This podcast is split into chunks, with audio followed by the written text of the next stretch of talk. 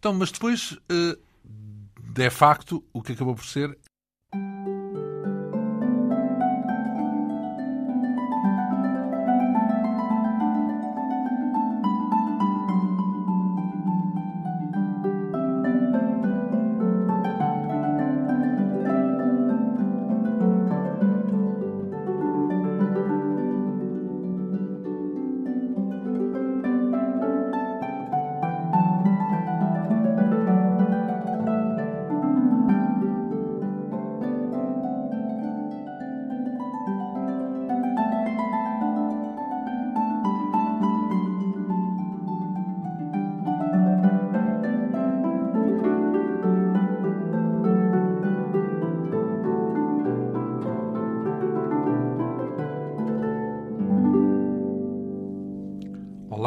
Sr. Coronel Santos Silva.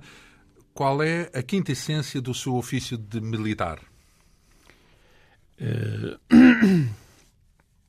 penso que o serviço militar é, do meu ponto de vista, o mais nobre, o mais generoso, o mais solidário e o mais importante dos serviços cívicos que eu conheço. Na sua entrega ao país, claro. Porquê? Então vamos explicar. É porque se dá a vida, porque se chega ao ponto de dar a vida, é isso? Esse, digamos, é um paradigma da profissão. O militar tem que estar disponível para todos os sacrifícios, incluindo a própria vida. É? E, portanto, é, digamos, é a máxima superação que o serviço ao país pode exigir de cada um dos cidadãos. É uma entrega tão generosa e tão total. Desinteressada, vá absolutamente desinteressado, do meu ponto de vista, é evidente. Então, mas o que acontece é que há muitos militares que, mesmo tendo essa, esse pressuposto de entrega, lá, um espírito, podemos dizer, patriótico, uh, dedicam a sua vida a defender, por exemplo, um ditador. Uh, ou seja, não é necessariamente a defender uma boa causa, é o que eu quero dizer. Portanto... Eu falei em serviço cívico. Ah, em democracia, portanto. É eu isso. falei em serviço cívico, portanto, estou a falar em serviço, ao serviço da comunidade, não é ao serviço de um ditador, não é? Portanto, uhum. é, é, é eu penso que pertence a uma, geração, a uma geração de militares onde essa noção estava muito clara, não é? Quer dizer, o... Mesmo vivendo numa ditadura, porque decidiu ser militar durante uma ditadura. Exa exatamente, exatamente. Não se pôs aquela dúvida de, de, estar a defender o regime, sendo militar? Eu, eu, penso que em muitos momentos da minha vida a defesa do regime era eh, parecia-me legítima e, digamos, isso seria alguma coisa a que eu podia prestar algum esforço. Uh, portanto, do regime da ditadura. O regime da ditadura, o regime Sim. que nós vivíamos, não é? Sim. É um, é processo de formação, é, é, a consciência das pessoas evolui à medida que a sociedade evolui também. E eu penso é que nós, a geração de militares a que eu pertenço, nós tivemos a capacidade de compreender que o serviço da nação não é o serviço do regime. Daí o termos usado uh, do rebolo, não é? Ora, justamente, e é esse o pretexto desta vinda aqui à Rádio Pública, o nosso convidado, Nuno Santos Silva, Nasceu em Lisboa em 1945, há 69 anos, portanto. Em 67 concluiu eh, a Academia Militar com especialização em Administração da Força Aérea. Logo a seguir, eh, em plena Guerra Colonial, cumpriu eh, quase quatro anos em duas comissões uh, no ultramar, no chamado ultramar na altura, primeiro na Guiné e depois em Angola. De regresso à metrópole, como também se dizia na época, o nosso convidado integrou o movimento dos capitães, que realizou o 25 de Abril, tendo uh, participado, nomeadamente, na ocupação do Rádio Clube Português, em Lisboa. Foi o local de onde se difundiram os comunicados do MFA durante a Revolução. A seguir ao 25 de Abril, eh, o capitão Santos Silva foi nomeado pela Junta de Salvação Nacional para colaborar com o secretário de Estado da Habitação na época, o arquiteto Nuno Portas. Depois, no final de 74, eh, integrou uma designada Comissão Ad hoc para a Comunicação Social, composta exclusivamente por militares. Eh, de resto, manteve-se em atividade até à, à, criação do Conselho de Imprensa. Depois, ajudou a fundar o SDI, aliás, SDCI, o Serviço Diretor e Coordenador de Informação, eh, sob a dependência eh, do Conselho da Revolução, eh, e é nesse órgão, nesse SDCI, Serviço Diretor e Coordenador da Informação, é aí que se encontra no dia 25 de novembro. É uma data importante porque acaba por ser preso, só é libertado passados dois meses, portanto já em janeiro, nos finais de janeiro de 76, e é libertado porque nunca chegou a haver qualquer acusação. O nosso convidado optou então por se matricular numa carreira alternativa no Instituto Superior de Economia, onde se licenciou ao mesmo tempo que o, o, o, chamado Conselho Superior de Disciplina o passou compulsivamente à reserva como militar, e é nessa altura então que alegam o facto uh, uh, do capitão Santos Silva ter subscrito o chamado Manifesto dos Oficiais Revolucionários, um manifesto que apareceu no dia 22 de novembro de 75 e era dirigido aos soldados, aos marinheiros, à classe operária e ao povo trabalhador. Ora, a contestação desse facto, pelo facto de negar que tivesse sido ele a assinar ou a subscrever esse manifesto, valeu-lhe um processo disciplinar de que resultou uma nova punição de 15 dias de prisão e depois agravados com mais 5 dias devido a uma nova contestação. Uh, a seguir uh, decorre uma mudança de rumo. Uh, fora da vida militar, o capitão Santos Silva vai viver 10 anos em Moçambique, onde trabalhou na Empresa Nacional de Eletricidade, foi também professor na Faculdade de Economia local, na, Universidade de Eduardo Mondlane, e presidiu a Escola Portuguesa de Maputo. Uh, só quando regressa a Portugal, já uh, nos anos 80 e depois no final dos anos 90, é que então o, nosso convidado foi, digamos, reabilitado quanto à, à carreira militar, acabando por ser promovido a a coronel. Já vamos passar por estes pontos muito atribulados da sua vida, do seu percurso. Antes do mais, quando é que decidiu ser militar? Com que idade ou em que circunstâncias? Eh, quando eu acabei o liceu, eh, na altura tinha 19 anos, eu tinha de facto algumas alternativas de percurso de vida, não é? Ou ia estudar medicina, que era uma coisa que eu gostaria de ter feito, ou então optaria por uma, uma solução mais simples, que me permitia, digamos, iniciar desde logo um modo de vida autónomo, não é? Tinha militares na família, não? Não, não tinha. Eu sou o primeiro militar da família. Uhum. Foi, foi, uma, eu, foi uma opção. Eu ainda hoje sinto que devia ter ido para a medicina, mas não é. Se tivesse ido, não tinha participado diretamente no 25 de Abril, que seria uma perda enorme na minha existência. Uhum. Mas, de facto, nessa altura pensei. Uh, achei que era, que era uma boa alternativa de vida. A carreira militar tinha para mim algum, algum atrativo. Tinha consciência política? Não, nenhuma, rigorosamente nenhuma. Rigorosamente Portanto, nenhuma. daí que não fazia tal conotação uh, entre patriotismo, regime, etc. O que estava a viver. Não, se, por exemplo, não tinha a noção de que era uma ditadura? Eu, eu sentia uh, que, de facto, o regime tinha, algum, tinha alguns incómodos, não é? Mas uh, o sentimento de coação sobre a liberdade, de coação sobre... não, era, não era claro para mim. Era, também era muito jovem. Digamos, nesta altura era muito ingênuo e, e, o próprio processo de educação de cada um de nós nessa altura era no sentido de nos ofuscar a consciência relativamente a algumas realidades do regime, não é? Eu, por acaso, nunca fui, cheguei a ser da Universidade Portuguesa, porque não tinha vocação para tanto, não é? Mas, nunca eh, foi aonde? Da Universidade Portuguesa, Sim, não é? Nunca, nunca, militei na Universidade Portuguesa. Então, mas se era militar, não precisava de, de, de estar na, na, Não, digamos, como percurso de formação. Os sim, liceus, sim. não é? Fazia parte da formação dos jovens, a formação cívica, chamamos assim, a integração na Universidade, na Universidade Portuguesa.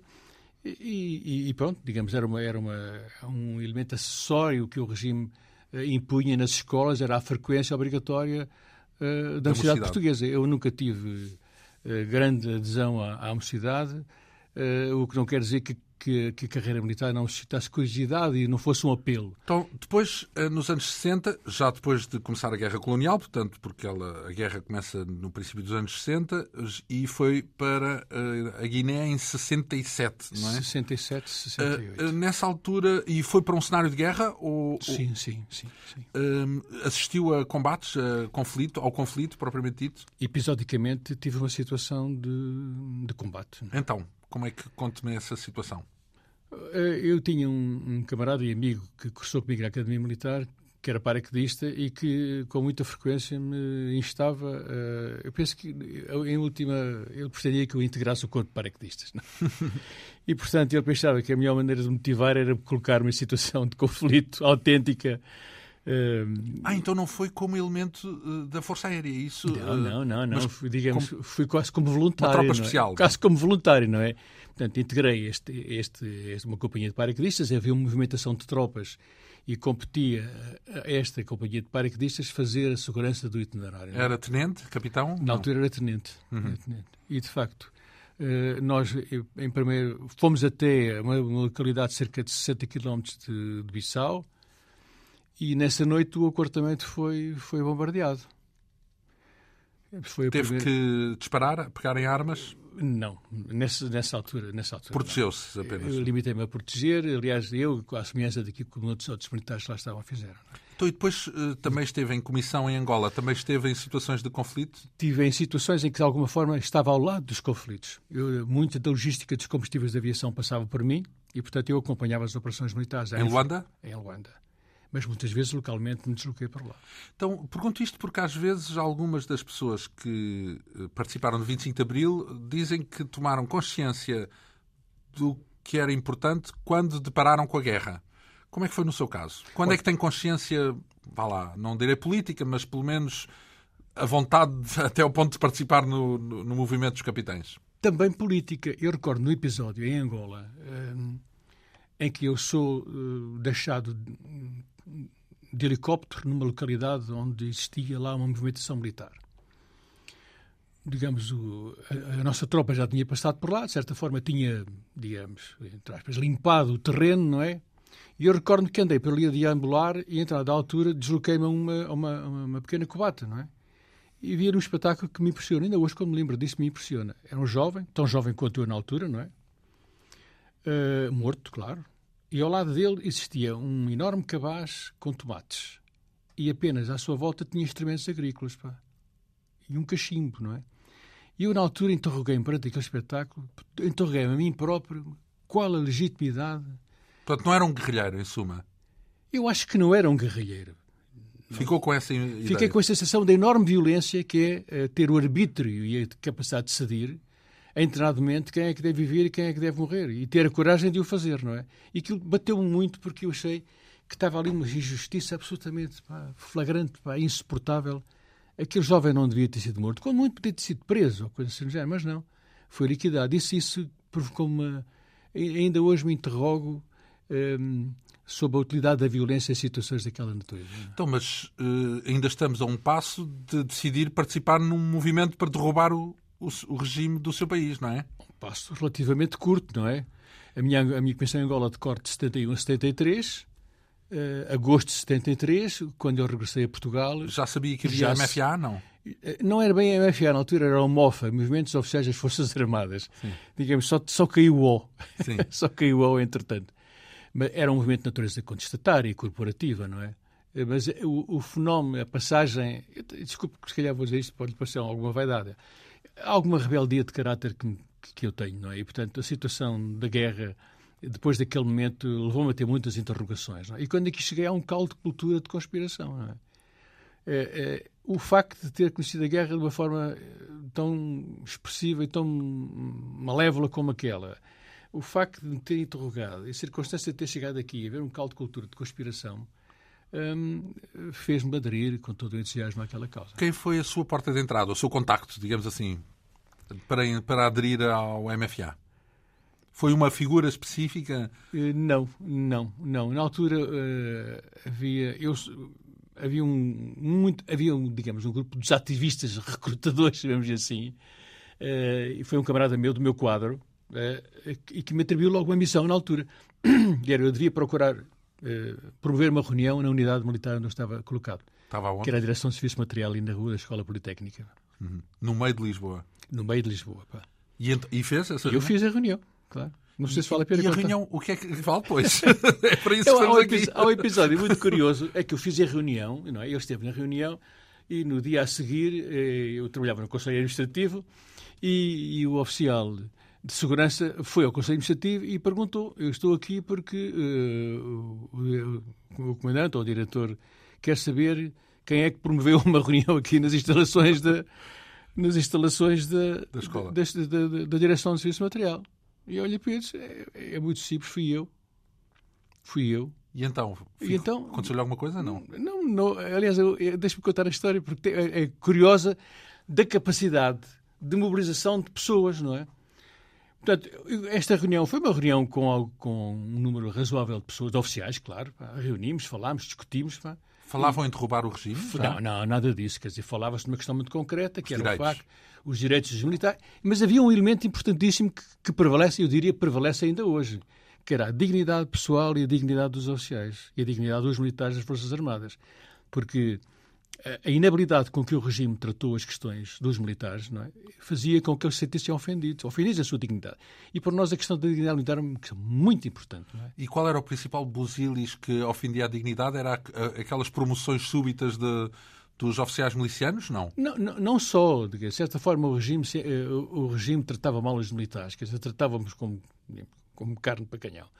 Eh, e as situações hum, frequentes em que os militares eram colocados eh, em comissões sucessivas, sem intervalo, relegando a família para segundo plano, provocavam algumas incompatibilidades e algumas uh, contradições na nossa vida, não é? E nós sentíamos que a carreira devia ser reconhecida como um elemento ou como um dado de empenhamento, a, a, digamos, ao país e, consequentemente, os militares deviam ter algumas, eu diria, se calhar o um pouco desagradável, algum reconhecimento disso, não é? Sim, melhorias. Algumas melhorias, algumas regalias. Sim. E, e, mas esta questão, de facto, é uma questão que eu penso que uh, rapidamente se tornou como uma questão acessória. Mas eu estava a contar a história e acabei por não a contar Sim, toda, porque, força, de facto, então. o oficial de segurança perguntou quem era. Isso é muito simples, fui eu. Bom, então, uh, é bom que vais dizer ao, ao, ao brigadeiro que foste tu. Eu disse, com certeza. Mas tive uma atitude que me pareceu de bom senso, que foi chegar junto ao meu chefe, o coronel Pedroso Lima, e dizer o coronel e tal, olha, eu estou aqui a ser chamado porque tenho que ir, uh, tenho que esclarecer ao diretor quem é que promoveu a reunião, como fui eu, eu vou lá dizer que fui eu, portanto é só para lhe dar conhecimento. Ele fez uma coisa surpreendente. Não, não, espera aí. Eu também vou. Eu não estive, mas estou convosco. Pá. E então é curioso que uma pessoa que não teve nada a ver com a reunião, que não participou? não participou, eh, não participou, se disponibiliza para ir até ao, ao, ao enfrentar o diretor. Então, era um homem de coragem. É então. um homem de coragem, com certeza. Ainda hoje tem esta imagem para mim é simbólica, não é? É simbólica da coragem que nós tínhamos na altura, da capacidade de mobilização que nós tínhamos na altura e da capacidade de afrontamento que nós tínhamos na altura. E o Brigadeiro, como é que reagiu já agora? O Brigadeiro, eh, eu diria que não reagiu mal de todo, não é? Ouviu os nossos argumentos, ouviu os nossos argumentos. A, questão da a tónica da dignidade da condição militar era, uma, era, era muito importante, não é? Ninguém se atrevia a dizer que a dignidade não era uma questão importante. Digamos, terá ouvido os nossos argumentos, não seguramente não o conseguimos convencer, mas pelo menos, digamos, é uma situação do qual não Tudo há nenhuma sequela. Vá. E, digamos, aceitou. Uh, então, mas estamos ainda longe de dizer o que nós queremos. Temos que derrubar este governo, este regime. Não muito longe. Não muito longe. Porque então, é, porque aí, quando se derruba o regime, já tem que ficar, como ficaram, com o país inteiro nas mãos. Portanto, Isso foi uma grande surpresa, eu dizia. Exato, isso não estava à espera. O país inteiro, se calhar, era capaz de ser muito. Então, mas uh, como é que decorre depois então esse passo? Porque, no fundo, vamos até ao ponto em que recebe uma ordem de operações, não é? Recebe um, uma indicação. Quando é que soube o que ia fazer no 25 de Abril? No dia 23. Dois dias antes. Exatamente. Como é que soube? soube porque havia um elemento que fazia a ligação entre o grupo que estava a fazer a ordem de operações do Hotel Saraiva de Carvalho. Conhecia já o hotel nessa altura? Não, não conhecia. Só Há instantes viu a dar um grande abraço não, ao hotel. São amigos, portanto posso Muito surpreender. Próximos, mas próximos, na altura não o conhecia. Não, isso? não conhecia, não o conhecia. Então, e recebeu a ordem de operações e o que é que. Como, não, não teve que ser clandestinamente decifrada e coisas desse género? Não, não, era... não a, a, ordem de operações era, era muito clara, quer dizer, nós tínhamos que copiar para depois divulgar para outras pessoas envolvidas na operação e fizemos isso à mão. Na altura não havia computadores, também não havia telemóveis, é claro. Então o que nós fizemos foi uh, transcrever a ordem de operações de forma a que ela fosse. Não, não se podiam fazer fotocópias de documentos secretos, como é evidente. Não é? Então foi transcrever à mão, reunimos quatro ou cinco oficiais na casa de um deles e transcrevemos à mão, fizemos cópias com papel químico para passar depois para outras pessoas a quem seriam entregues. Então, e o que é que dizia só para, para si? O que é que lhe reservava? Eh, para mim, reservava uma operação da ocupação do Rádio Clube Português. Mas o que é ali curioso, e de certa forma uh, é, também era a acordação dos sinais que eram dados às nossas forças para intervirem na ação. Eu, isto é uma história muito sabida e não adianta nada, mas havia aquela velha questão do e venham mais cinco, que depois foi substituída... As senhas. As senhas.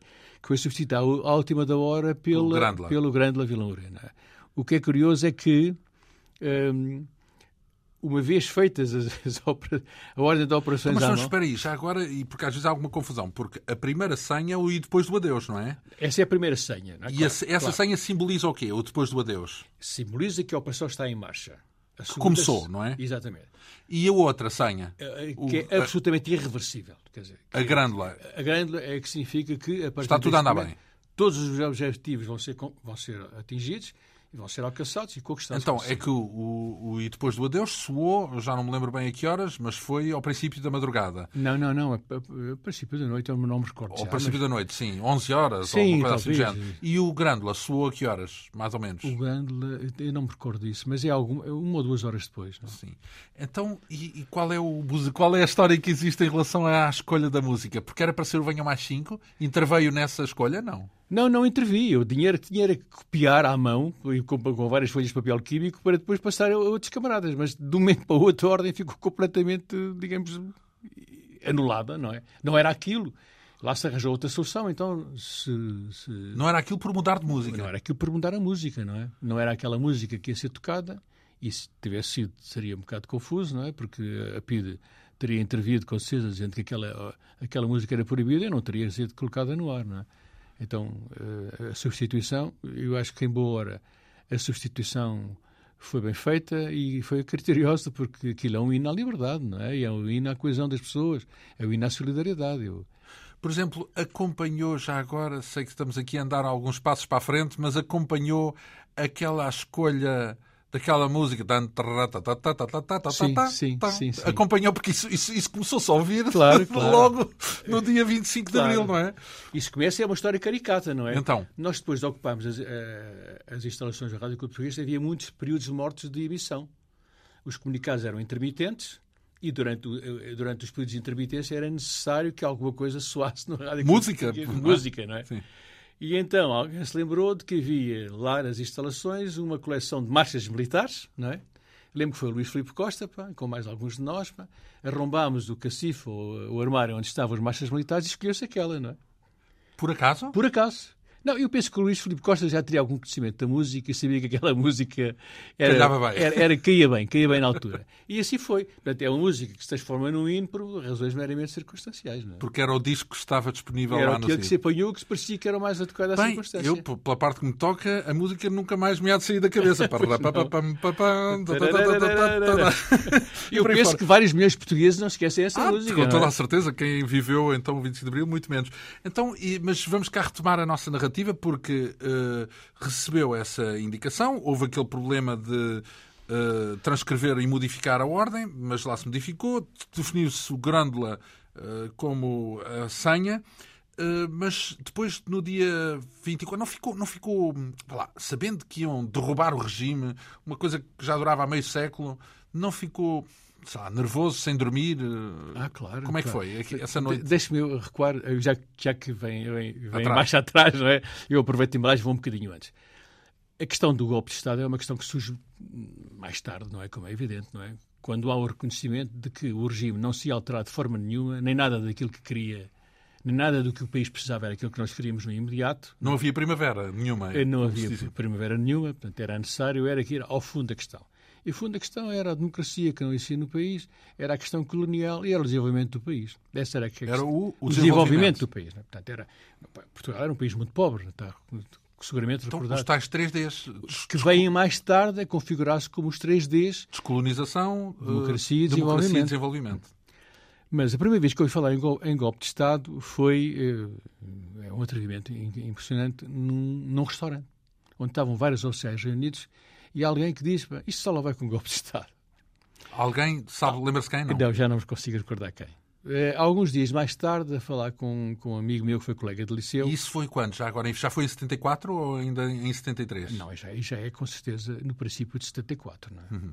Eu não, não, digamos, não me preocupei com essa feita do tempo, que também não acho que é muito importante. Dizer, Os acontecimentos têm uma, têm uma cadência e uma evolução, e o que é determinante é que chegou ao 25 de Abril Sim. e que chegou a um momento de grande. Euforia e, e felicidade e de contentamento. Mas é é que chocou-me, digamos, é como se eu não tivesse preparado ainda para perceber que o que estava em causa era muito mais do que meras reivindicações de natureza profissional. mas fiquei com a ideia a, bailar-me na cabeça. Uns dias mais uns dias mais tarde, não, algum tempo mais tarde, encontrei um camarada meu que andou comigo no liceu, que, é, que, é, oficial de artilharia, que teve um papel importante nas operações militares e que disse-me claramente: só há uma coisa a fazer, é derrubar o regime. O facto de ter ouvido aquilo pela segunda vez e com tanta convicção levou-me a pensar que se calhar aquela questão era a questão primordial a resolver, não é? Era mesmo aquilo. Era mesmo aquela questão que era necessário resolver. Porque os problemas, entretanto, foram-se avolumando, as discussões foram ganhando, crescendo, a consciência das pessoas também foi sendo mais apurada relativamente aos fenómenos que o país tinha, a essência da PIDE, a essência da guerra. Eh, e quando eu cheguei a 25 de abril de 74, ou seja, no dia 23, quando sou colocado perante a operação militar que se ia desenvolver, eu achei aquilo uh, absolutamente natural e lógico. Com temor, a sua pergunta era se eu senti temor. Claro que senti temor, senti muito temor. Uh, eu aqui há uns dias fui entrevistado também pelos meus dois netos para a Visão Júnior. E há um dos meus netos que me faz exatamente essa pergunta, se eu tive medo. Eu disse, sim, eu tive medo. Mas havia ali uma questão que era, há um momento em que a gente tem que equacionar o medo e a coragem. E nessa altura o balanço foi para a coragem, porque era essa que era necessária. Não é? Ainda bem, digo eu, aqui para nós. eu também. Mas eh, então, e, e, e, nesse instante, vamos voltar, vá lá, à narrativa factual, recebe essa ordem de operações, mas ainda está há dois dias, quase não conseguiu dormir, imagino, tem que falar com não sei quantas pessoas para aquilo ser realizável, não é? Por exemplo, os homens que o acompanharam. Quantos homens foram para o Rádio Clube? Nós éramos oito oito, oito pessoas. E mais uma força, um pelotão ou não? E depois não. Depois, digamos, o objetivo foi conquistado por um grupo de comandos que entrou no Rádio Clube Português e ocupou as instalações. Quantas pessoas eram? Eram oito. Só oito? Só oito. Agora, a segurança física do Rádio Clube Português e as instalações foi assegurada pelo Batalhão de Caçadores 5. Mas isso foi só depois da ocupação, é isso? Não é em simultâneo, quer dizer, praticamente nós cordámos... Oito entram lá dentro e, e os, os, outros, ficam, ficam cá, cá fora. fora. Exatamente. E esses oito, o, o senhor foi um dos que entrou lá, um dos oito que entrou lá dentro, é isso? Exatamente. Então, e lá dentro o que é que aconteceu? Alguém ofereceu, como é, como é que foi não, o processo não. de... Digo que foi uma ocupação absolutamente pacífica. As pessoas assustaram-se, como é evidente, particularmente o Sr. Pinto, que era o porteiro, a quem nós batemos à porta, e o Sr. Pinto abriu a porta com algum receio e tal, e não compreendendo bem o que é que nós ali vinhamos fazer, o, Costa Neves, que é um gentleman, que é uma pessoa com um trato formidável, teve a tentar convencê-lo que de facto aquilo se tratava de um golpe militar, não é? Costa Neves é da Costa Marinha. Neves é, é, do, é da Força Aérea da também. Força Aérea também. Este grupo de comandos, diga-se é bom da verdade, e do mérito também, não é? Que é constituído por um oficial do Exército e sete oficiais de Força Aérea. Apenas. E porquê é que mostrava assim? Era normal esse haver um grupo que mostrava vários ramos no mesmo grupo? Naquele Pronto, caso foi. Calhou. Naquele caso foi. Então, e significa que o Sr. Pinto não ofereceu resistência? Não, não ofereceu resistência. E havia lá realizadores, não produtores, havia... técnicos? Aquilo era muito tarde, eram três e tal da manhã, estava lá Joaquim Furtado, estavam alguns dos algumas pessoas da área técnica e, portanto, estava muito pouca gente, não é? O Joaquim Furtado já sabia que vocês iam? O Joaquim Furtado não fazia mais pequena ideia, não é? Mais e então? Pequena. E como é que reagiu?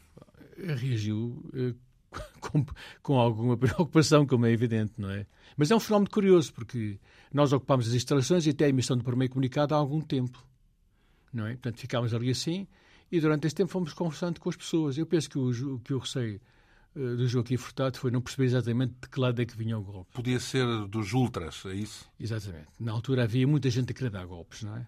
E eu penso que o Joaquim Furtado terá tido legitimamente e o receio de quem são estes tipos, não é? Eh, ele foi, digamos, o Costa Neves e o, e o Santos Coelho, que eram outras das duas pessoas que integravam este grupo, teve uma conversa com o Joaquim Furtado, explicou-lhe exatamente o que é que pretendíamos fazer, estava em causa a discussão do futuro do país, estava em causa a discussão do futuro de todos nós, os nossos filhos, e que esse era o objetivo da nossa entrada no Rádio Clube Português. Tínhamos um comunicado para difundir. Quem é que escreveu o comunicado? O comunicado foi o grupo da Pontinha, não é? Sim. Tínhamos um comunicado Os oficiais, seis oficiais. Sim. Sobre... Eh, tínhamos um comunicado para difundir e ele faria uma de duas coisas. Ou ele uh, o lia, era um profissional, teria seguramente mais capacidade de o fazer, ou algum de nós o faria. Todavia, se ele se pretendesse precaver relativamente a consequências futuras, podíamos simular que, no momento da leitura, tinha uma pistola apontada à cabeça e, havia, e haveria uma providencial fotografia para testemunhar o facto. Ah, e o que é que ele optou? E o Joaquim, eh, com uma grande serenidade e sobriedade, disse: Não, eu leio. Eu acho que foram exatamente estas as palavras que ele disse: Não, eu leio. E leu. E não foi preciso nem a fotografia nem a pistola encostada à, Acho- acho- à cabeça.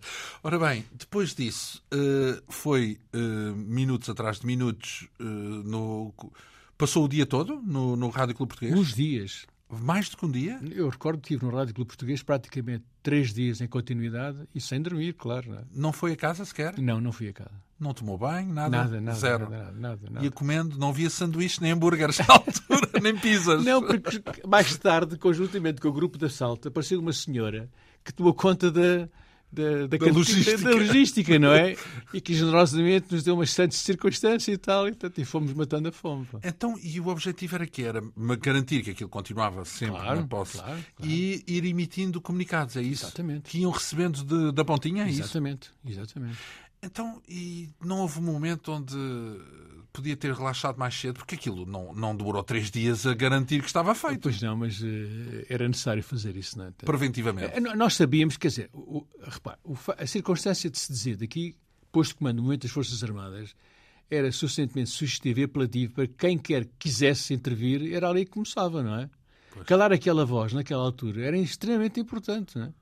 Porque eu penso foi, era importante porque eh, o teor dos comunicados era no sentido de esclarecer quais eram as, as razões que nos motivaram e também eh, os comunicados referiam, digamos, posições estratégicas do, do inimigo que eram conquistadas e isso dava de facto uma sensação de vitória, não é? Por outro lado, as pessoas ao ouvir a rádio eh, têm uma atitude de grande espontaneidade e de manifestação de adesão, não é? Porque, contrariamente àquilo que o comunicado dizia, que recomendava que as pessoas se mantivessem em suas casas, Saíram? que saíram todas, não é? Sim. Eu até digo com alguma graça que há vários atos de desobediência no 25 de Abril. Há a, nossa desobediência, que digamos que nos rebelamos contra o regime, e depois há a desobediência, a magnífica desobediência do povo português, que vem para a rua celebrar a vitória, que no fundo é de todos nós, não é? Então, e eh, nos dias seguintes, qual é, eh, portanto, a sua função? Porque está há três dias, que depois teve que ir para casa, imagino, finalmente, não Sim, tomar um banho, dormir qualquer banho, coisa. Ver a família, pá. Eh, E depois? Depois, sabe, aquilo, olha, aquilo foi uma verdadeira voragem. Quer dizer, as solicitações que nós tínhamos eram de todos os lados. não é? Eu sei que Nós quem? nós, militares, digamos que estavam envolvidos na operação, a quem era reconhecido algum crédito de intervenção, não é? As pessoas ouviam os militares. Portanto, queriam alguma coisa e iam ter com os militares. Exatamente. é? Então, o, que, é que- o que acontece é que eh, Belém, não é? que foi ocupada pela- pela- pelas forças militares, passou digamos, a ser uma espécie de centro nevrálgico do poder. Falamos já com Spínola? Não. Com, eh, Que era o presidente da sim, junta? Com Spínola com, e com toda a junta, não é? Sim. Eh, E, e então eu saí do Rádio Clube Português e apresentei-me em, em, em Belém. Aliás, devo dizer, não foi exatamente assim. Eu, eu sei que quando acabei a missão do. eh, quando, quando eu considerei que estava terminada a minha missão no Rádio Clube Português, porque o objetivo estava conquistado, a situação militar estava estabilizada e o país ia finalmente para o curso da democracia, fiz uma coisa que hoje acho completamente estúpido, mas também que representa algum dos meus sentidos de dever, não é? Fui apresentar na minha unidade militar, dizendo, bom, cá estou de volta, não é? Era onde? Que era na direção de serviço material. Sim. Bom, Nas, na missão, rua. missão na rua da Escola Politécnica. sim. Missão cumprida, cá estou de volta. E, e acho que ainda cheguei a entrar e mais ou menos ver o que é que, era- o que, é que havia para fazer, não Não é? há nada. E recebo uma chamada telefónica de, de Belém a perguntar-me pá, e a tratar-me mal, a dizer, o que é que estás aí a fazer? Pá? Só eu me apresentar. Pá. Então fui, eh, no meio de alguns, alguns estímulos de, do jargão militar, fui convidado a ir rapidamente para Belém. Foi isso que eu fiz. E então? E em Belém apresentou-se à junta? Apresentei a Agência de Salvação Nacional E, e que tarefa é que lhe deram? E depois andei a fazer, eu não sei quantas coisas eu fiz, mas eu andei de facto envolvido naquela imensa questão que era acudir eh, a, a pontos de, de conflito, onde os militares apareciam, apaziguavam as pessoas, pá, porque de facto o país naquela altura despontou para muitas coisas que estavam recalcadas, não é? E portanto havia um- uma, uma espontaneidade de manifestações e nós éramos as únicas pessoas eh, Autoridade? que tinham, eh, mas uma autoridade com, com, acho com um carinho especial, quer dizer, as pessoas, nós aparecíamos com a capacidade de encontrar para os problemas que as pessoas tinham soluções justas, não é? Reconheciam-nos essa Então, mas legitimidade. tem exemplos de problemas que teve que tratar nessa circunstância? Por exemplo, conflitos laborais, não é? Em fábricas, em, em, em empresas. Em, empresas, não é? Chegávamos lá e, e, participávamos das reuniões para quando estabelecer pontos entre a administração, as comissões de trabalhadores. Não era nada fácil, não é? É mas conseguia-se, é? Ia-se conseguindo, não é? Então, mas a sua tarefa, uh, vá lá, oficial a seguir ao 25 de Abril é de colaborar com o Secretário de Estado da Habitação, que na altura foi designado o arquiteto no primeiro governo, imaginou, no primeiro governo exato, provisório exato, de, exato. de Palma Carlos. O Secretário de Estado da Habitação era o arquiteto Nuno Portas. Como é que foi essa experiência? Bom, essa é uma das missões que me é atribuída quando eu estou eh, como, como delegado da Junta de Salvação Nacional no Ministério, eh, na Secretaria de Estado da Habitação e Urbanismo. Havia na altura um problema terrível, não é? De uma dimensão humana muito grande pá, e de um conflito muito delicado, que era a ocupação da habitação social. É? A habitação social era destinada a pessoas que muitas delas esperaram anos e anos para que chegasse a sua vez, seguramente estaria por, estaria por perto, mas havia também a ansiedade, pá, e a ansiedade criada por uma multidão de pessoas que viviam em, em, em bairros de barracas. Eu estive em alguns, não é? conheço muitos, e viver naquelas condições é absolutamente degradante. Aliás, é, é inimaginável para mim, na altura, e pensar que em Portugal havia pessoas que viviam daquela forma, não é? Em barracas, sem, sem qualquer condições. Pá. Então, mas e qual era a sua função? A minha função, portanto, era o delegado de salvação para falar com as pessoas e procurar encontrar uma solução justa. Uh, encontrar casa, é isso? Para elas? Pôr alguma, alguma calma naquela ebulição toda que existia e procurar encontrar soluções para os problemas, não é? Porque havia pessoas que queriam a casa que tinham direito, havia pessoas que não tinham direito, mas também queriam casa porque, porque precisavam dela e também do ponto de vista social tinham direito, havia conflitos e então ali vai um providencial militar para mediar, esse para conflito. mediar o conflito e encontrar uma solução justa. Eu diria que muitos dos casos conseguimos resolver bem. Eu, na altura, tive apoio também de, de assistentes sociais. Eh, eu, penso que o arquiteto Nuno Portas, digamos, terá considerado que essa questão era um problema que eu tinha me desembaraçado dele. Ele sentia de que o governo e os governantes tinham pouca eh, pouca capacidade para interferir naqueles conflitos. Mais depressa aos militares, claro, lá está. E então, os militares, esses sim, esses é que têm condições, e foi por isso que nós fomos convocados. Depois foi parar à Comissão ad hoc para a Comunicação Social, aí Exatamente. lida com jornalistas, é isso? Uh, sim, nós tínhamos por missão, era, era a televisão, era a imprensa escrita, era, o, era o cinema e a rádio também. E o que é que fazia essa comissão? Era eu diria que selecionar aquilo... elementos, sanear uh, elementos? Era, Não, era, uma, era uma missão de censura a posteriori. Chamemos as coisas por termos certos. Então? Nós considerávamos que o regime tinha as suas fragilidades e que a comunicação social podia desempenhar um de dois papéis, ou ajudar ou comprometer. E então, e foram muito poucos os casos, quando se sentia que a atuação da comunicação social, particularmente a comunicação escrita, era caluniosa, falsa e comprometedora do processo, a Comissão intervinha sancionando. Aconteceu? Aconteceu, uh, tenho presente que duas ou três vezes. E sancionar era o quê? Sancionar era aplicar uma multa. Uh, não era simplesmente censurar, não, porque já estava publicado. Não, censura era, era, quer dizer, a censura era uma consequência, uh, uma espécie de coima, uma multa a posteriori, não é? Uh, aconteceu o quê? Com, uh, portanto, artigos foram considerados fascistas? Na, à legíria da época? Era isso? Não, não, não, não, não, não é provavelmente. Eram, eram artigos com falsidades e que podiam comprometer o processo. Recordo do Expresso. Um dos artigos multados um dos foi, do Expresso? foi do Expresso. Recordo-me... Lembra-se quem é que o assinava? Não. Não me lembro. Sei que tivemos uma conversa muito amistosa com o Dr. Pinto Malsemão, é? que eu diria quase que aceitou a sanção. Nós reconhecemos o grande mérito que o Expresso teve no processo de consciencialização que nos levou ao 25 de Abril. Uh, e ele, ele, aceitou a sanção, pagou a sanção. O Diário de Lisboa também é uma situação idêntica, não é? É comunicado, é feito uma. São afirmações falsas, não é? Uh, eu já não me recordo quais é que eram as afirmações, também foi sancionado. E tivemos um caso muito caricato que era o órgão oficial do movimento de reorganização do Partido do Putariado, que eu não recordo qual era, que era do MRPP, que era, acho que era a bandeira vermelha, o que é que era? A bandeira vermelha também provocou, mas fez uma série de informações caluniosas, foi sancionado também, não é? Uh, e a sanção foi paga, em, na altura, em moedas, em não sei quantas moedas. Imagino que aquilo eram 30 contos, pá. E eles então, para demonstrar ah, que o povo tinha ah, participado diretamente na, na, em tostões. Em tostões e entregaram na, na, um lá uns, vários sacos com uma tonelada com... de tostões. Foi engraçado. Foi uh, engraçado. Depois, a seguir, foi uh, parar ao Serviço Diretor e Coordenador da Informação. Tinha alguma relação a ver com essa tal comissão? Não. Não, não tinha.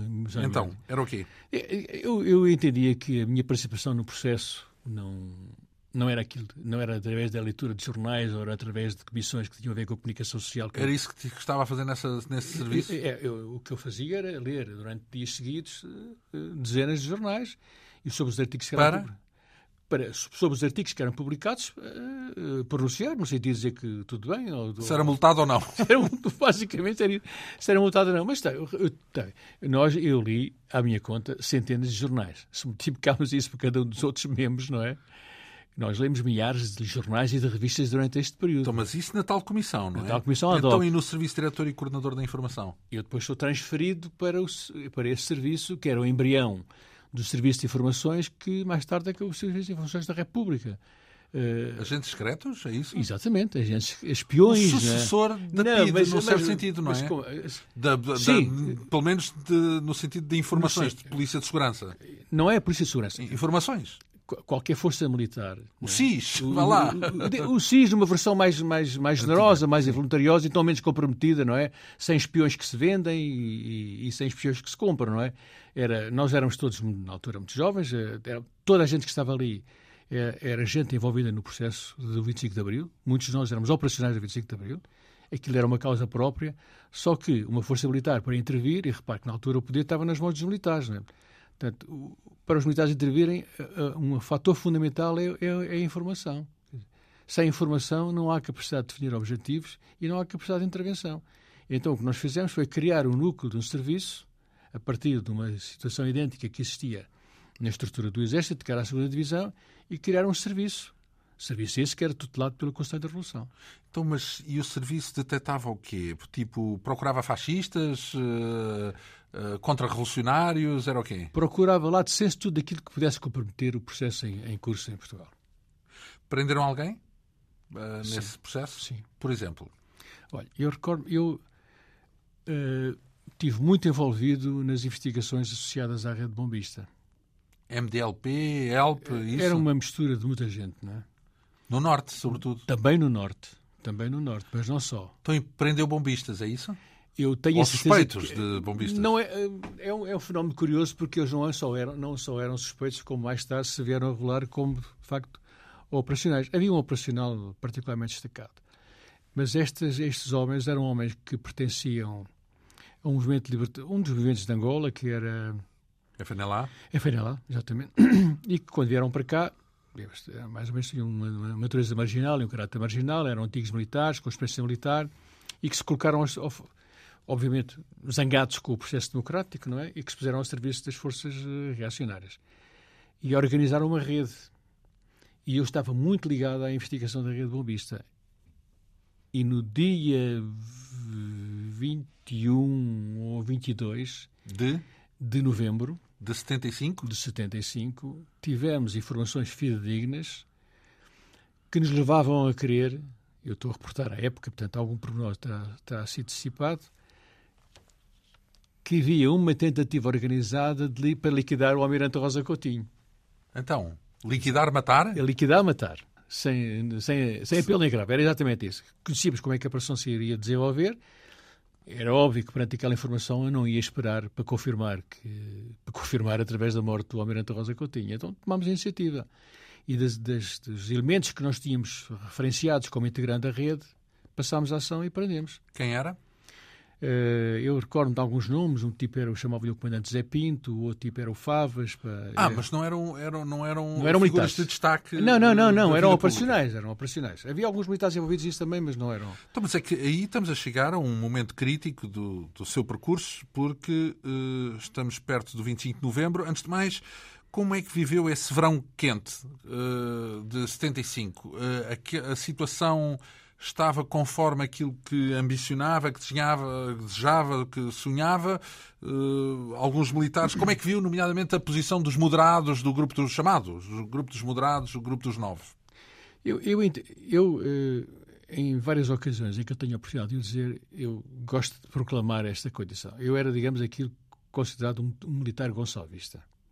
Mas não, conhecia Vasconcelos? Conhecia Vasconcelos. Como é que conheceu, já agora? Eu conhecia, eu várias vezes tive algum contacto com ele, quer no, enquanto Primeiro-Ministro, particularmente enquanto Primeiro-Ministro. Tivemos, nós fomos várias vezes a... Nós quem? Nós, Comissão Ad hoc, fomos várias vezes conversar com ele. Relatando... Mas gostava dele, não era apenas do ponto de vista pessoal, do, do ponto, ponto, de vista, vista, político. Do ponto de vista pessoal, do ponto de vista pessoal também, mas do ponto de vista político obviamente que, o, para mim, o Vasco Gonçalves é, ainda eu disse num sítio mais restrito, que considero que o Vasco Gonçalves é o Galileu Galilei da política nacional. Porque é exatamente sobre a, a supervisão e enquanto Primeiro-Ministro que acontecem no país fatores que poderiam ter feito do nosso futuro uma coisa diferente. Designadamente com a nacionalização da banca, com a nacionalização dos seguros, designadamente com a apropriação de alguns setores estratégicos da vida do país este, de facto, foi a grande clivagem que aconteceu logo a seguir ao 11 de março. Falamos das nacionalizações. É Falamos das nacionalizações. As nacionalizações. Digamos que essa é a parte que subscreveu da, da Revolução, digamos assim, que era, era necessário para a Revolução seguir um bom caminho. As nacionalizações. Eu, hoje, olhando um pouco para trás, provavelmente as nacionalizações foram feitas, foram demasiado extensas. Mas também foram impostas pelas circunstâncias, não é? Quer dizer, o abandono dos vários responsáveis pelas empresas, pelas companhias de seguros e pelos bancos, não, não lhes dava outra alternativa senão intervir nacionalizando, e foi isso que foi feito. Agora, o problema é que esta nacionalização é embrião de uma forma diferente de organizar a vida do país, não é? Aquela em que as finanças, a economia e o governo do país estão ao serviço da população, procurando encontrar soluções para as suas preocupações e, e para as suas necessidades. Digamos, eu diria que não tem nada a ver com a, com a bandalheira que, que, se vive hoje, não é? Hoje é absolutamente ao contrário. Quer dizer, todos nós vivemos subordinados a grandes interesses financeiros, locais e não só, que condicionam por completo a nossa vida. E eu acho que este marco é que foi um marco, de facto, verdadeiramente importante. Aqui começou aquilo que poderia ter sido a diferença, mas que não foi. Não foi porque esta clivagem na sociedade, não é? Que é uma, uma ruptura demasiado forte, eh, não era apropriada para a maturação das condições de avaliação do problema político do país. Foi excessivo, foi uma precipitação, é isso? Eu, não, não pode ser precipitação porque ela foi ditada pelas circunstâncias. Era uma imposição ter feito aquilo. Agora, o futuro eh, poderia ter, de alguma forma, sido um percurso diferente, não é? Mas aquilo foi feito porque era necessário. Então, mas o que acontece é que o chamado Grupo dos Nove considerou que havia uma espécie de hum, espiral, uh, digamos que a revolucionária. A espiral revolucionária, exato. Onde ia havendo, uh, no meio disso, os tais excessos, o tal radicalismo, por isso é que se opuseram assumindo-se como moderados, e, portanto, nomeadamente nos quartéis, já não sabia muito bem, por exemplo, entre os militares, quem é que mandava quem, os, os paraquedistas queriam revoltar-se. Uh... As coisas começam antes, não é? Então. Começam muito antes. Mas esse clima uh, não, não sentiu que era um clima arriscado de uma certa, um certo caos, uh, falta de autoridade, nomeadamente dentro dos militares? Eu, eu, eu, como, como, militar sou, sou um bocado avesso à desordem e à indisciplina. Não? É? Tenho isto, digamos, meu, gravado no meu ADN. A desordem e a indisciplina e não foi isso que teve nesse verão? Não, e nesse verão, é, é essa que era a, a, a tónica dominante do que se passava nos ginásios militares. Era a Muita desordem, muita indisciplina e muita anarquia, não é? Sim. E, e eu penso que este, que este fato, na minha opinião, isto foi provocado, não é? Este, este, esta situação... Ah, foi provocado? Diz que foi provocado para justificar depois o 25 de novembro, é isso? Eu diria que terá sido. Eu não gostava de estar a. Eu não, não queria ser polémica o suficiente, mas eu, a minha convicção é que foi provocado há movimentos políticos que provocam enormes ordens nas forças, não vou citar nomes, há movimentos políticos que provocam enorme desordem nas unidades militares. Né? E isso eh, foi afastando Não está a falar da extrema-esquerda. Estou a falar da extrema-esquerda. Uhum. E isso provoca, uh, digamos, a antipatia de muitos de nós, eu próprio devo dizer que me incluiria nisso, provocam antipatia relativamente à situação que se vivia. Então, mas subscreveu, por exemplo, aquele documento dos nove, do Mel Antunes? De... Não, não, não, não, subscrevi. Eu entendi aquilo como um fator de divisão. Eu não estava, não estava rigorosamente daquele lado da fronteira. Eu achava que o país precisava de mais alterações, precisava de mais modificações e parecia-me que aquele documento era um documento conservador. Não é? E é sobretudo um documento divisionista, quer dizer, porque se o vetor da mudança eram as Forças Armadas e a condição do país na altura, a divisão era de facto enfraquecer-nos. E eu entendi aquilo como um movimento de divisão e, e, não, não, não aderi. O que não quer dizer que tenha ficado claramente do outro lado, não é? Quando eu me posiciono como Gonçalo Vista, posiciono como Gonçalo Vista como tendo em linha de conta que há um projeto para o país que na altura se desenhou e que foi abortado, não é? E que seria eventualmente a solução que o país carecia. E eu não sei exatamente, do ponto de vista político, já não me recordo, mas eu penso que as pessoas afetas aos nove não era exatamente este tipo de rumo que pretenderiam. Pretendiam um país à moda ocidental? É, mais democrático, com uma democracia mais formal, com os partidos. Uh, e, e com... Então, e no seu caso, não, não incluía os partidos nessa solução? Não, eu incluía, só que essa solução, à medida que o tempo foi passando, foi se esvaziando. Quer dizer, nós, já, nós hoje chegamos à conclusão de que o percurso que o país teve, desde então até agora, através desta democracia instalada e normalizada e aparentemente bem sucedida, há muita coisa que ficou por resolver. Ou seja, a democracia parece não ter tido capacidade para resolver uma questão fundamental como foi o próprio desenvolvimento do país. Então imaginou uma alternativa? Algum país que tenha um modo de funcionamento que se adequasse à, à, à, resolução dos problemas aqui? Imagino se nós conseguimos conceber uma direção política, um governo político, uma gestão do país colocada ao serviço das pessoas. É? Imagino. Mas tem exemplo no mundo desse regime? Não, não tenho. Portanto, seria uma novidade. Eventualmente, sim. Teria sido uma boa novidade, não é? uma utopia, num certo sentido. Pelo menos não, essa, é essa é que é a palavra-chave. E, mas é que todos nós temos tendência a querer alcançar utopias, não é? Então, mas depois, eh, de facto, o que acabou por ser é que foi preso. Exatamente. E foi preso com o pretexto de ter assinado o tal Manifesto dos Oficiais Revolucionários dirigidos aos operários, aos manifesto anterior ao 25 de novembro, portanto, o dia 22 de novembro, certo. onde, num certo sentido, apelava à revolta, à revolta popular. Exato, à revolta popular. Antes de mais, subscreveu esse manifesto, sim ou não? Não. Antes de mais, não. E agora, sim. antes de mais. Como é que aparece a sua assinatura? Faço a ligação àquilo que contei há pouco, de que eu fui ao. As pessoas que eu, que, eu, que eu mandei deter e que detive foram digamos, eh, sob custódia para o Regimento de Polícia Militar, onde estava a decorrer essa reunião, rigorosamente nesse dia. Qual reunião? A tal reunião do manifesto? A reunião que elabora o manifesto. Então, mas, mas não, não subscreveria esse manifesto? Não subscrevia esse manifesto, seguramente. Não, não subscreveu? Não subscreveu. Nem subscreveria? Nem subscreveria, porque eu facto que aquela linguagem era muito radical, quer dizer, não era aquilo que eu pensava, não é? Eu nem se tão pouco penso, não é? Agora, o que eu, eu tive. Então, mas como é que aparece o seu nome no manifesto? Eu passei pela, em frente da porta onde estavam os, os subscritores e os autores do manifesto em plena conferência de redação do documento. Obviamente. Coincidência, é isso? Mera coincidência. Cumprimentei-os a todos pá, e continuei o meu caminho. Os seus, e tinha os seus detidos. À, e tinha os meus detidos à minha espera, não é? Sim. E fui para lá. E cumprimentou-os? Os que estavam a fazer esse manifesto? Sim, sim, sim, falei. Então, mas como é que o seu nome depois aparece no manifesto? Esse é que é o grande mistério que eu ainda hoje não resolvi. Tenho alguns suspeitos, mas não tenho... Mas o que é que acha que se passou, então? Alguém que me viu passar e que deve dizer, pá, passou aí o Santos Silva e tal, etc. Põe o nome dele. Põe o nome dele.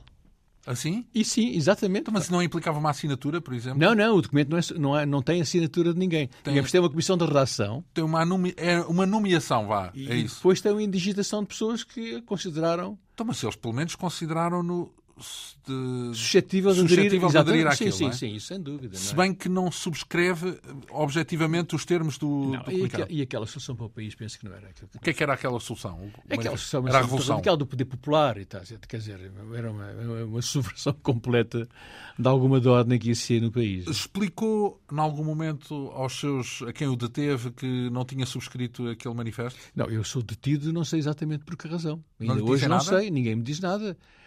Vai para onde? Foi detido onde? Eu fui detido em minha casa, de madrugada, eh, numa situação de, de uma violência e, e, abuso inqualificáveis. Não é? Eu estava em minha casa com a minha mulher, com três crianças de terra idade. Pá. Abatem-me à porta, diria, à uma da manhã, coisa que o valha, pá. Aparece um, um tipo acompanhado de mais uma série de, de, de oficiais paraquistas, armados até aos dentes, pá. Uh, e que, que mostra um papel em que, com uma ordem de captura. Não é? Isso foi quando? Em que dia? No dia 25 de novembro? Não, isso foi exatamente no dia 7 ou 8 de dezembro.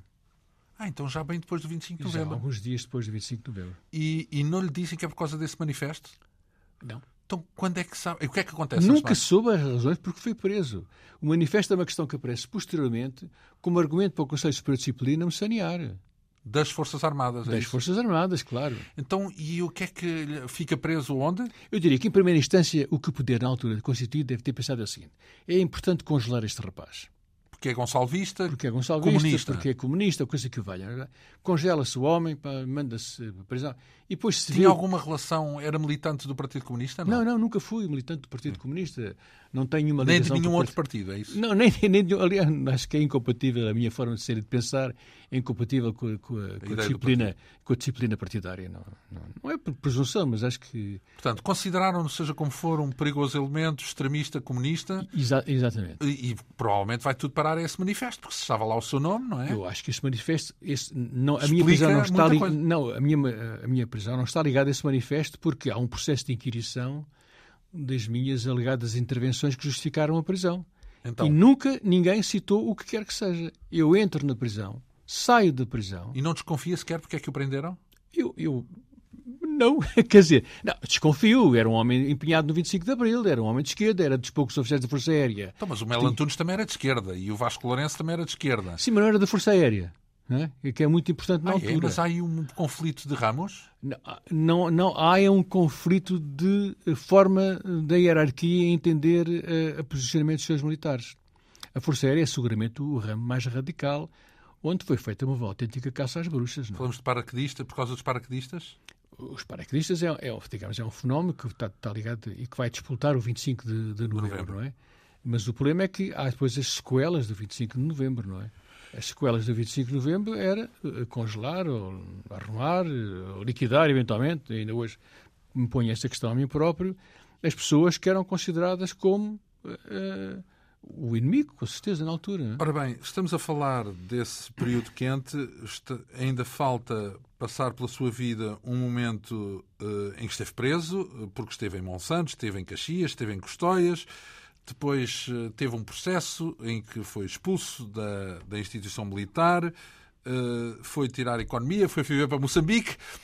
Uh, tudo isto para dizer que nos voltamos a encontrar daqui uma semana, porque não cabe numa hora. Ótimo. Uh, e, portanto, vamos guardar. Uh, Quer dizer que ainda acha que eu tenho muito mais coisas para dizer, é isso? Ah, pois tem mais, muito mais coisas para dizer, com certeza, porque, na verdade, quando evocamos o 25 de Abril, não é estritamente apenas o 25 de Abril, mas sim todo aquele período uh, revolucionário, uh, estabelecemos até como ponto formal uh, de referência o fim do Conselho da Revolução em 1982. Sim, sim. E, portanto, e, e, e, e, por consequência, no seu caso, a sua reabilitação da, da, sua carreira como militar, etc.